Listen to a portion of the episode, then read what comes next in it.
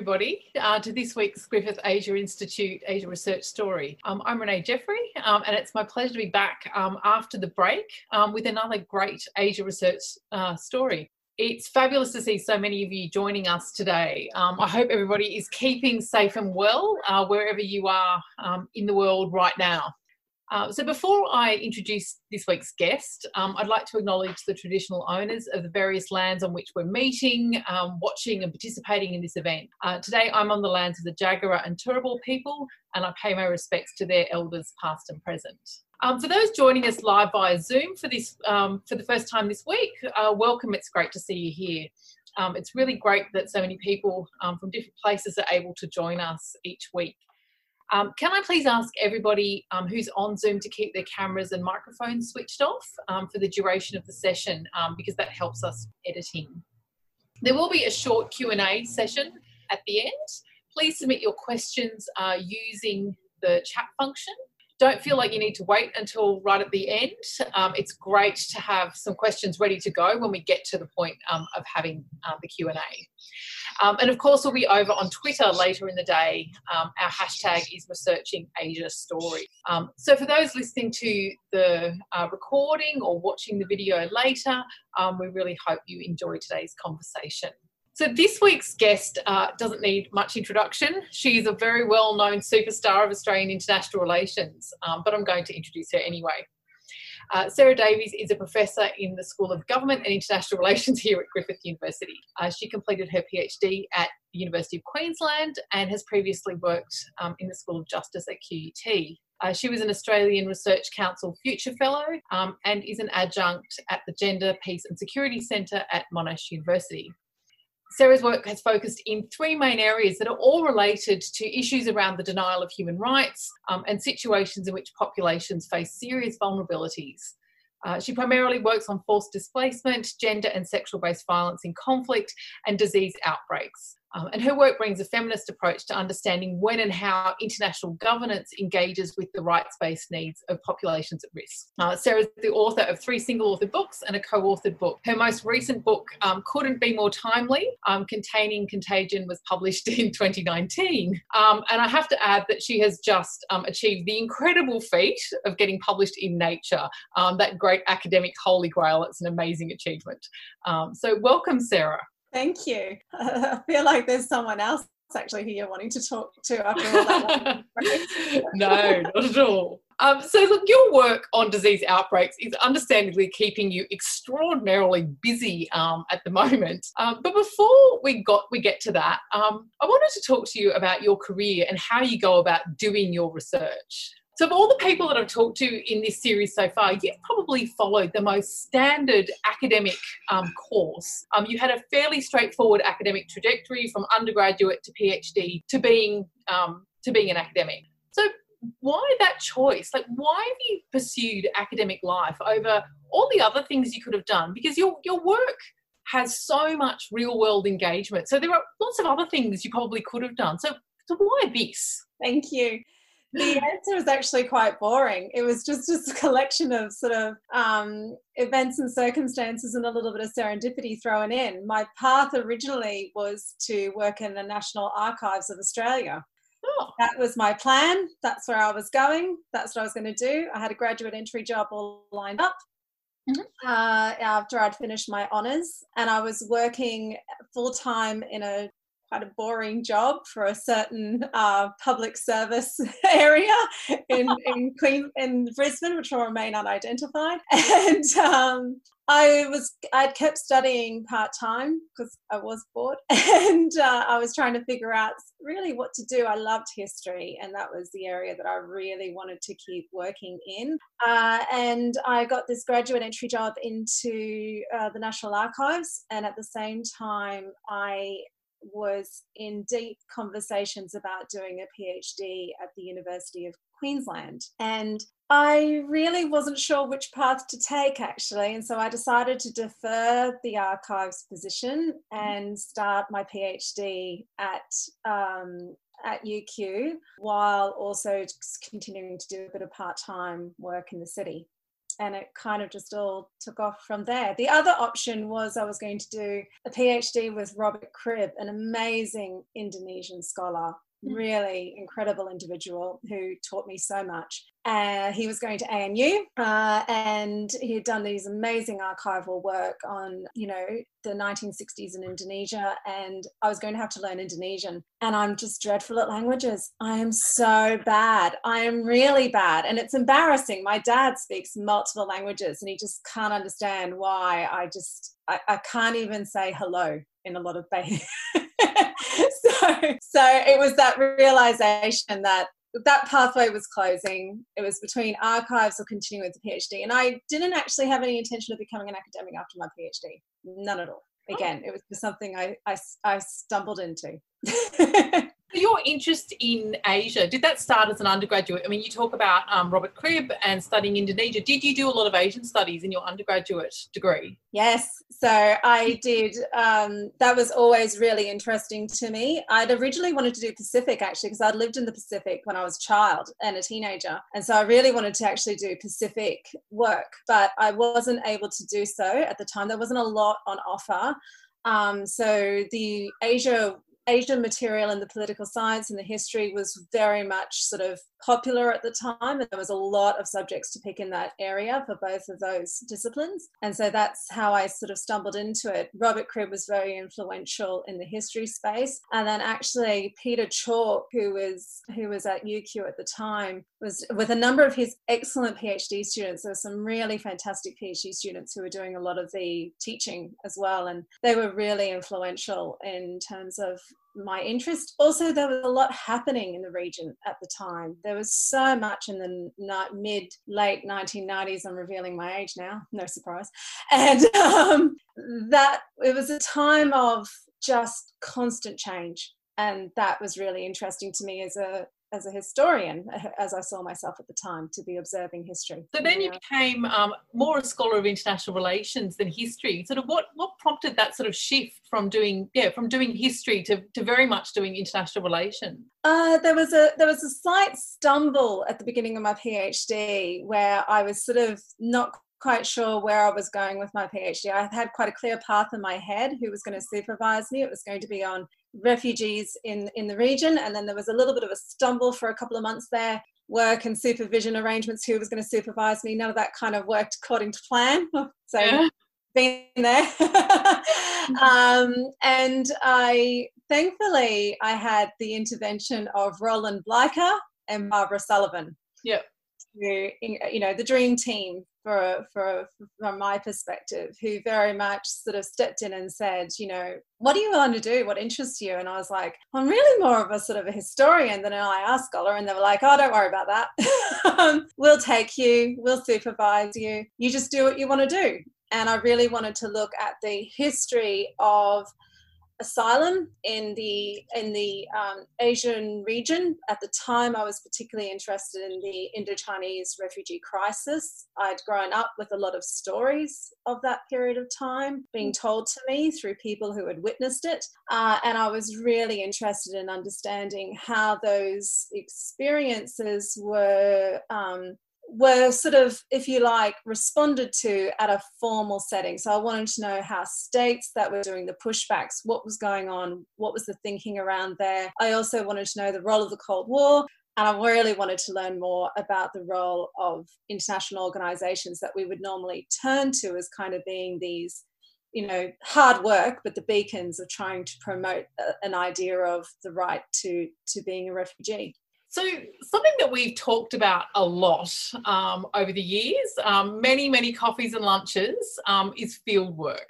Um, it's a perennial topic of conversation, partly because we tend to catch up after one or other of us has been somewhere interesting and we want to hear all about it. You know, and so we've spent a lot of time talking about the challenges and the delights and the real practicalities of doing research in really difficult places and on really difficult subjects. Um, and we've talked a lot about you know, the importance um, of being out there in the region, sort of rather than sort of commenting from the you know the safety and security of our really very privileged lives um, here. So, for the research that you do, why do you think that being out there and doing field work has become so important?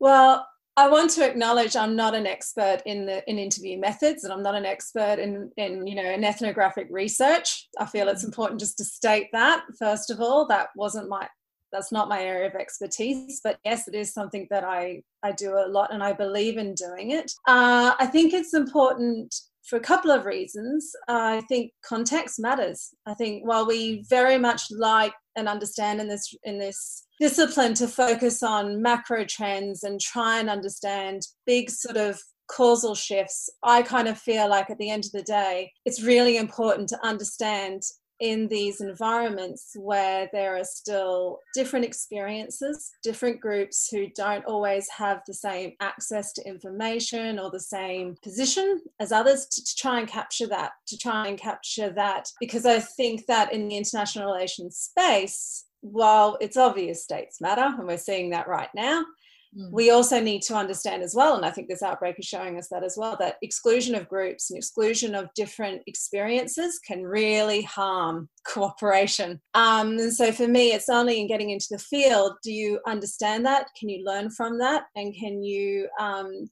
just have this understanding of how the, the word social is lived and realized in these environments that, like you say, are not mine. The, que- the quest for me is always to make sure that it's respectful, it's not extractive, mm. and it is, of course, ethical.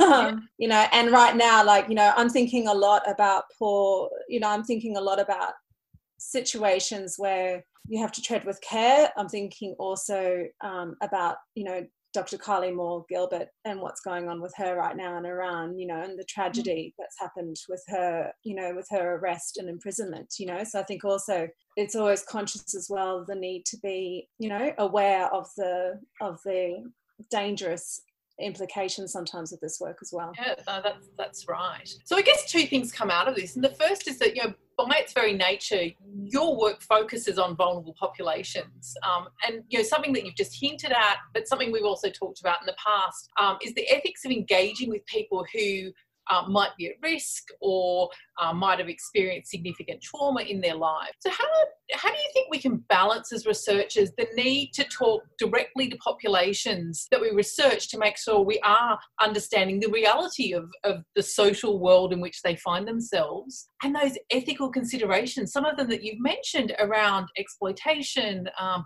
around seeing sort of other people as sort of subjects um, of our research and that sort of potential for re-traumatization. You know we're not trained psychologists. Um, the, the risks are very real. So so how do you approach that sort of balancing act? Yeah it's a great question. And one of the things that i've always been very clear in my research projects is about who am I engaging with and mm. why am I engaging with certain populations in relation to the research question that I'm asking. And so for me, I'm not a psychologist, I'm not a social worker. I have always made it very clear in my projects that I'm trying to understand how policy and engagement happens rather than trying to understand the access to healthcare or the journey of individuals. So for me, I don't seek ethics applications to talk to victims of sexual violence, and I don't seek ethics applications to talk to uh, people who are experiencing infectious disease outbreaks.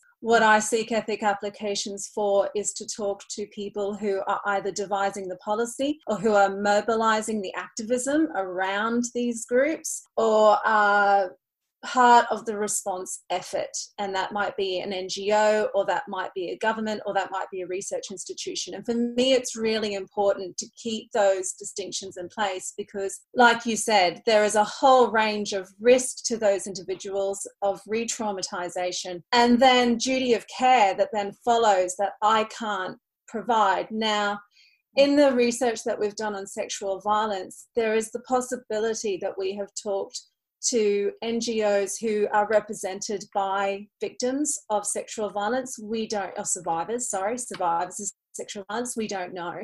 Uh, but a lot of our questions in that project, for example, are always around how is reporting conducted? What are the constraints on reporting? What are the timeframes? What types of observations do you see around who is coming forward with reporting? We never ask for names, descriptions, we never ask for the, the attacks to be um, retold. We we keep it very much, if you like, at that kind of institutional level focus, and then our then in terms of us trying to identify groups who may be excluded, that's the attempt there is for us to say, who do you identify in this space whose voice not being heard? Or experience is not being heard. And so it's not a direct, it is the sort of, if you like, a medium path, if you like. We're not going direct to the source, but I'm not a journalist either. And I think that's also the other thing that's really important in field work. I'm not a journalist. I have no desire to get a scoop. I have no desire to catch someone out. Mm. I'm trying to understand the context. I'm trying, and, and for me, understanding how policy is is um, is developed in real time, the effects of policy, the effects of a United Nations mission reporting on sexual violence in a country, and what impact that has on that country's practice and understanding of sexual violence. That's what I'm trying to understand. I'm not trying to investigate. I'm not trying to catch people out. I'm trying to understand how that system of awareness and understanding has been set up and what effect it's having. Um, so I suppose that's the way in which I kind of practice it and try and um, make sure that I comply with with the with with the ethics, but also I think with what with what I just feel comfortable doing, and also because I can't follow up always as well. So I think also it's the other thing. I can follow up with people in research. I can follow up with people in policy. I can do that. I can give that contact and I can give that collaboration. Mm. Um, and so that's where I feel more comfortable doing my interview and field work. Yeah, a really important set of distinctions there, I think. Yeah, really nice to hear that sort of mapped out um, in that way. Something that you've just touched on, though, is the fact that we know that you know anyone who does field work knows that no matter how much time we spend planning things, um, thinking through the ethical considerations of what we're doing, there are always situations that don't go to plan or um, situations we find ourselves in. You know, you say you're, you're not sure, you know, that you could possibly have spoken to survivors um, of sexual violence, you you just don't know. So for every effort that you make, um, you know these situations do sometimes get thrown at you. How do you deal when you're out there in the field, when you find yourself in a situation that you're not comfortable with or that you think might not be in the best interest of yourself or, or the person? And that might be to do with you know the ethics of who you're talking to but it might also be that you find yourself in a risky situation. Um, how do you how do you deal with that when you're actually there? So there's been two circumstances that still play in my head. The first one was when i was having to interview a very senior official health official. Uh, very very senior. I'd actually come to interview the field epidemiologist and i'm not going to give the country but i had and that's again i think the ethics of of um, of what when I need to disclose names and places and when I don't, and that's that could, there could be a whole other conversation about yeah. that. But in, in this instance, you know, the the field epidemiologist who I'd been speaking to really wanted me to meet their superior because this is the thing too, right? Sometimes you requesting an interview can be a sign of status. It can be a sign of the work is being done and being taken seriously. Um, but when I arrived, and I'd been told beforehand that the person had 15 minutes to talk to me, and, and it was very important to the person who I was interviewing that I went and met this senior person. But when I got there, the, the, the senior individual was very um, dismissive of me and my work, didn't know why I was there, thought I was a bit of a waste of time, was very concerned that I was going to be critical, wasn't particularly pleased with the fact that I um, was a young female traveling on my own. In his eyes, there was all these kinds of really, the, the conversation was not heading in the way I originally thought it was going to head. um, so, you know, it was for me in that moment, it was being aware that, um, you know, that sometimes in that, and I got through it and it was fine, but it kind of rocked my confidence, to be honest. I had a whole range of interviews lined up the next day. And I spent the night going through my head trying to work out had I said the right thing for the person who had introduced me? Had I unintentionally created a situation where that individual then was seen as wasting their time by talking to me. It was all those kinds of unintended consequences that I may have contributed to without meaning to. And I kept in contact with that individual and said, you know, was it all okay? I hope. And they were very apologetic as well. But it was a situation where I think, you know, for me in hindsight, I think, you know, I probably would have said, checked first with that individual, you know, how am I going to, how's this conversation going to take forward? The next one was, was uh, about a situation where there was a lot of sensitivity around the topic. So it was also on sexual violence. And there was a whole range of topics that was discussed in that meeting. And we were told it was off the record and we had to comply and that they you know it was very clear they said to us it was it was insight that really that we actually had been really needing to know. It was but it we but it was it was anecdotal and it was given in a in, in a in a position where they trusted us not to share it. And so we never have and we never will. Um, you know and i think it's also just having sometimes you know just knowing that in those situations you know it's it's really important to be respectful of those situations where people are really they're opening up. They're sometimes opening up in ways that they don't mean to it's just as the conversation goes on they get more comfortable. But it's very important in those situations to remember you know very simple things stop note taking switch off the recorder show them that you've done that because it really can matter for those individuals you know re- delete it show them your you know if you've kept recording accidentally. And those were moments where we had a lot of conversations afterwards about making sure that we had shown to those people who talked to us that we had been respectful of what they'd shared with us and then us making sure that we had done taken all the steps to show that they were um, not going to be compromised or affected by what we you know to the best of our chances of what they told us yeah that's i think that's that's really important and really and really interesting to hear about that because many of us i think that that work in similar areas and spend a lot of time talking to people in the field know that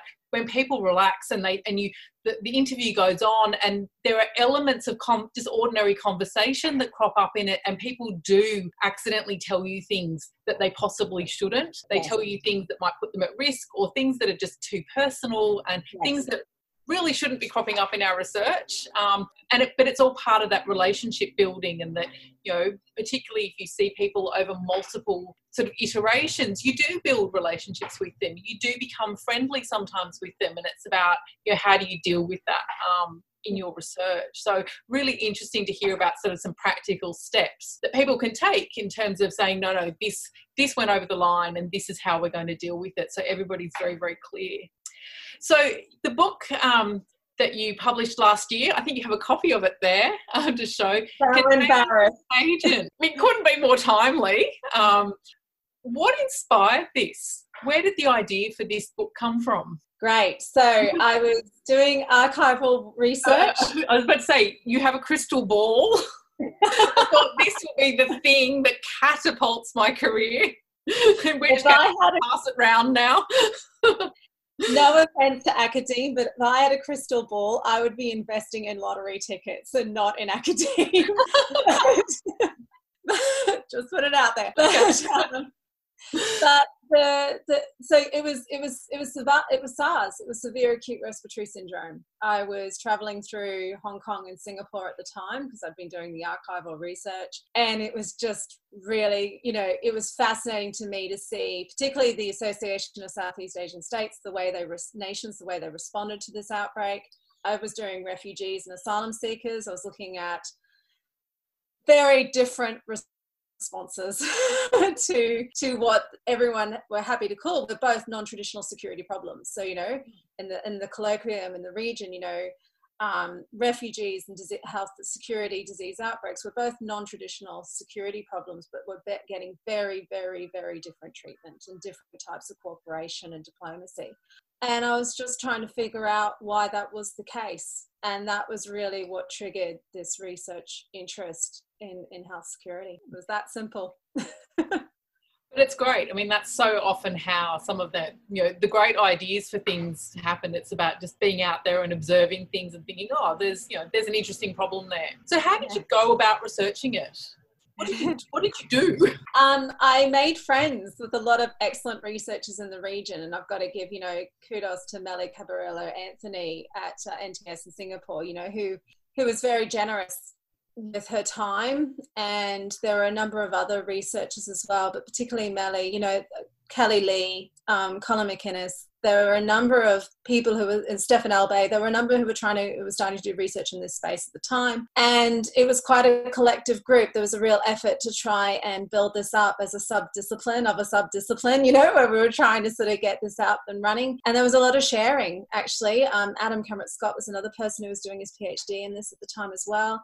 Um, so there was a lot of sharing contacts and and and so that was it was really a generous group to be part of, which I'm grateful to. And I think, I hope we still are generous to this day. And then it was a lot of cold calling, you know, it was a lot of, and thankfully, because I'd done that with the refugee project, I was already very familiar. I had done a lot of my interviews back then. I'd done a lot of my interviews via email because a lot of the people who I needed to talk to were either retired or were constant rotation. And a lot of them, for some reason, back then they wanted to do email. They preferred email to phone calls because didn't have this back then, and I didn't have the I didn't have the income to be able to go and do because they were all in far long different places. Mm. So I had to just find a way to do it. So thankfully, I was very familiar with doing emails and and but the, thankfully I got some funding and then I was able to go out into the region and do some interviews. So a lot of just sending out the most saturine, polite emails to people saying, you know, I am a nobody who does stuff in this, looks at the policy space. I know you guys are doing all the technical kind of big policy stuff or the technical response area. Can I please see what you do? Attend meetings. And that was the other thing. The um, I have to shout out to the Australian Research Council. The generosity of the grant allowed me to self fund um, my my attendance at a lot of meetings in the region, a lot of meetings, and that was the other thing that was really great about the region. There were actually really there was a lot of um, acceptance of having a non you know an observer, which is what I was called, an unofficial observer sitting in the background, observing and and taking notes. And then I got a lot of interviews people from that. We're heading towards running out of time. These things go really, really quickly. So I wanted to just um, put a call out there that if anybody's got any questions, to please um, put them in the chat um, section and um, we'll we'll get to those um, in a moment. But while everybody's thinking um, of some some good questions. I guess I guess my question is that you did all of that research um, that came out last year, and now we found ourselves in this situation we're in this year, and how does how do the findings um, of that previous project really inform how you're looking at what's going on now? Like, what's the you know, what's the connection there um, between you know, what you found out about you know the management of SARS and things, and what we can be learning about about how to manage this new crazy world that we find ourselves in? The glib response is that my book is out of date already. Um, the uh, the more serious, yeah, the more serious considered response is that I um, I do think that there's actually a lot to be concerned about what we've seen from the last six months of the response to COVID. We haven't seen the level of political cooperation at the international level that we may have hoped for uh, or that we had seen in other outbreak events actually you know? Um, i would say that if we look at the west african outbreak of ebola hemorrhagic fever while there was again a good three four month lag there in the international community coming together and getting their act together um, this is now six months you know and and and, and counting. And, and the security council resolution that's come forward the general assembly resolution that's come forward it's that there's not a lot of concrete action there around cooperation um, so, what I would argue has been important, though, in this space, I would argue, I'm going to argue this, but I think it's true, is actually we have seen regional organizations try and figure out how to manage the outbreak and how to try and cooperate in those spaces. Um, and I think that has been really actually significant in this region. You know, uh, uh ASEAN had their first meeting on 30th of January, you know, and, and they've been running along since then. And you can point to individual flaws and individual situations where it's not gone well. But I think there's a lot of comfort I'm seeing at the moment with regional organizations coming together to try and manage this. Um, the African CDC is another really good example where, you know, you're seeing regional organizations trying to step up in this vacuum and i think we've not always thought about how to support them and how to take them seriously sometimes as well. And i think this is pointing out that actually you need to have multilateral multilateral means you need to have multiple levels of cooperation going on.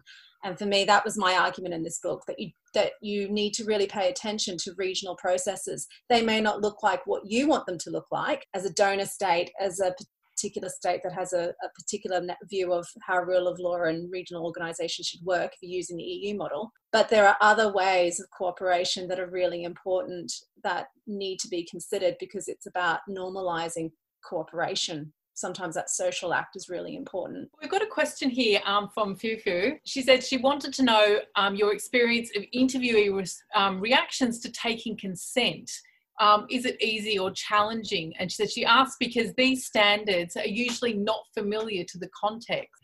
Yeah, that's a really interesting one, isn't it? When you ask somebody for consent, and sometimes the reaction you get can be a really strange one, like, why do you want me to sign this? Or what's all this about? So, yeah, how, how would you respond to Fufu's um, question? Yeah, it's fantastic. So I always start off with the consent conversation. I, in fact, have a, note on my notepad every time I go in of the things I've got to take the the through with each interview, and we have our little pack. Usually, I um I've already if I they have an email address, I've already sent it to them and said I'm happy to discuss it in person. Uh, I think there's two issues that have sometimes arisen, which is the um, understanding what they are consenting to and what they're not consenting to. Uh, and it usually can take uh, um, it can take a little bit of conversation sometimes. Um, I always have, and in addition to the consent form, I have a one to two page description of what the project is and why are we doing interviews in the first place. Um, and I find that also can create more understanding. The issue has sometimes been around language um, and not always taking into account that there can also be issues around interpretation of consent and anonymity and what goes on the record and what doesn't. So a lot of the time, um, I I usually make sure that the good first part of the interview is actually spent discussing that and making it very clear that it's okay to ask questions if you're not clear about what you are consenting to. And there have sometimes been times where actually the person has said to me, look, I really just want to have a conversation off the record, you know, and could we please just do that? And I've, you know, I've said I still need to have a signature, but there's been times where, you know, I need to show that we've had this conversation, but I will consent to absolutely not keeping anything and no notes, no nothing. And so, you know, I, I sit there and I make it visible that I'm not taking notes, I'm not recording, it's a conversation um, and that's how they that's how they prefer it which is fine i hope that answered Fufu's question if it didn't she can come and ask me in our next supervision meeting well so one here from um, jane um, i'm interested to hear um, the methodology is described. Um, I like quite a lot. The question is um, Did you use translators and interpreters when doing the interviews or other aspects of the research? And the PS there, very interesting talk. And now I want to read Sara's publications. There are lots of them out there to choose from. Thank you. so, in the in the uh, health surveillance program uh, project, uh, there were most of the time, and this also points to, I think, in my research, the groups that I'm interviewing. You know, there's a certain amount of. So when I say that I want to access different groups. I'm also aware of the fact that sometimes in some of my projects, I'm accessing privileged elite groups as well, right? So, in the context of the health surveillance program, a lot of the people who I've been interviewing, they do speak English and they can write and read English. Um, so, we've not, I think there was only in Vietnam in Indonesia and Laos uh, and in Cambodia, where there was times where there was group sessions and discussions that we had, or what we call what I call focus groups interviews, and there would be times where one or two individuals there, someone else in the group would do the translation for them. So there was that degree of, you know, you're aware that in that environment, it's a it's a closed environment. There are, you know, you're not necessarily going to get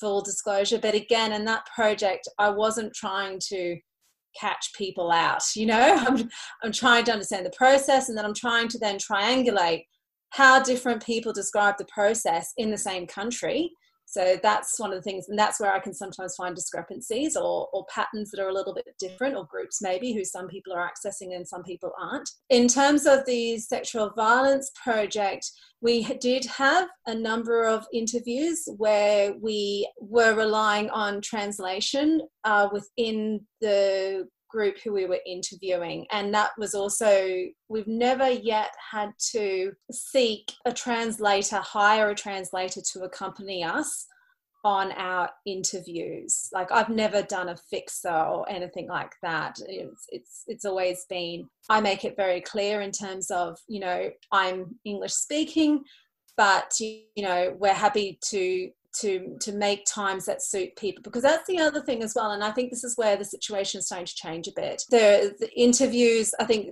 prior to covid the number of people doing research and fieldwork research has been growing with the number of phd students growing and i think that there is perhaps more and more awareness now that we need to be careful and attentive to the time that it takes people to talk to us and that we're asking them to do that on top of everything else that they're doing. Um, so I think, you know, and that includes having someone in the room to do the translation, you know. So I think these are things that we perhaps need to maybe think about more um, and engage with more. And I see that also happening at the moment with surveys, you know, issues around survey, survey translation. COVID, it's like survey heavy. And I'm as guilty of that as everyone else as being part of the survey chain. But I think again, you know, we're needing to think a bit more in all of this space how we can do it better. Fantastic. Um, great sort of note. Um, I think probably to, to come to a, a close um, on, I was hoping we would have time to talk about what's next, but um, I think we'll all just have to watch this space and see whether, you know, the, the, the suddenly outdated um, Containing Contagion has a sequel. The, the, new version, you know, you know in light of um, the world of COVID um, that we now live in. But I'm sure you'll all join me in thanking um, Sara for a really, really fascinating um, conversation about fieldwork and ethics um, and really fleshing out a whole lot of important issues, particularly for those of us that spend a lot of time in the field or that hope to again in the future since we're all sort of housebound at the moment. Um, so thanks everybody for joining me um, this week. Next week, I'm talking to um, Deanne Gianjonagoro on um, artificial intelligence. Um, so a completely different sort of story um, and a very, very interesting topic about the role that artificial intelligence is playing in the region. So I hope you can all join me then. So great to see you all. Thanks. Thank you.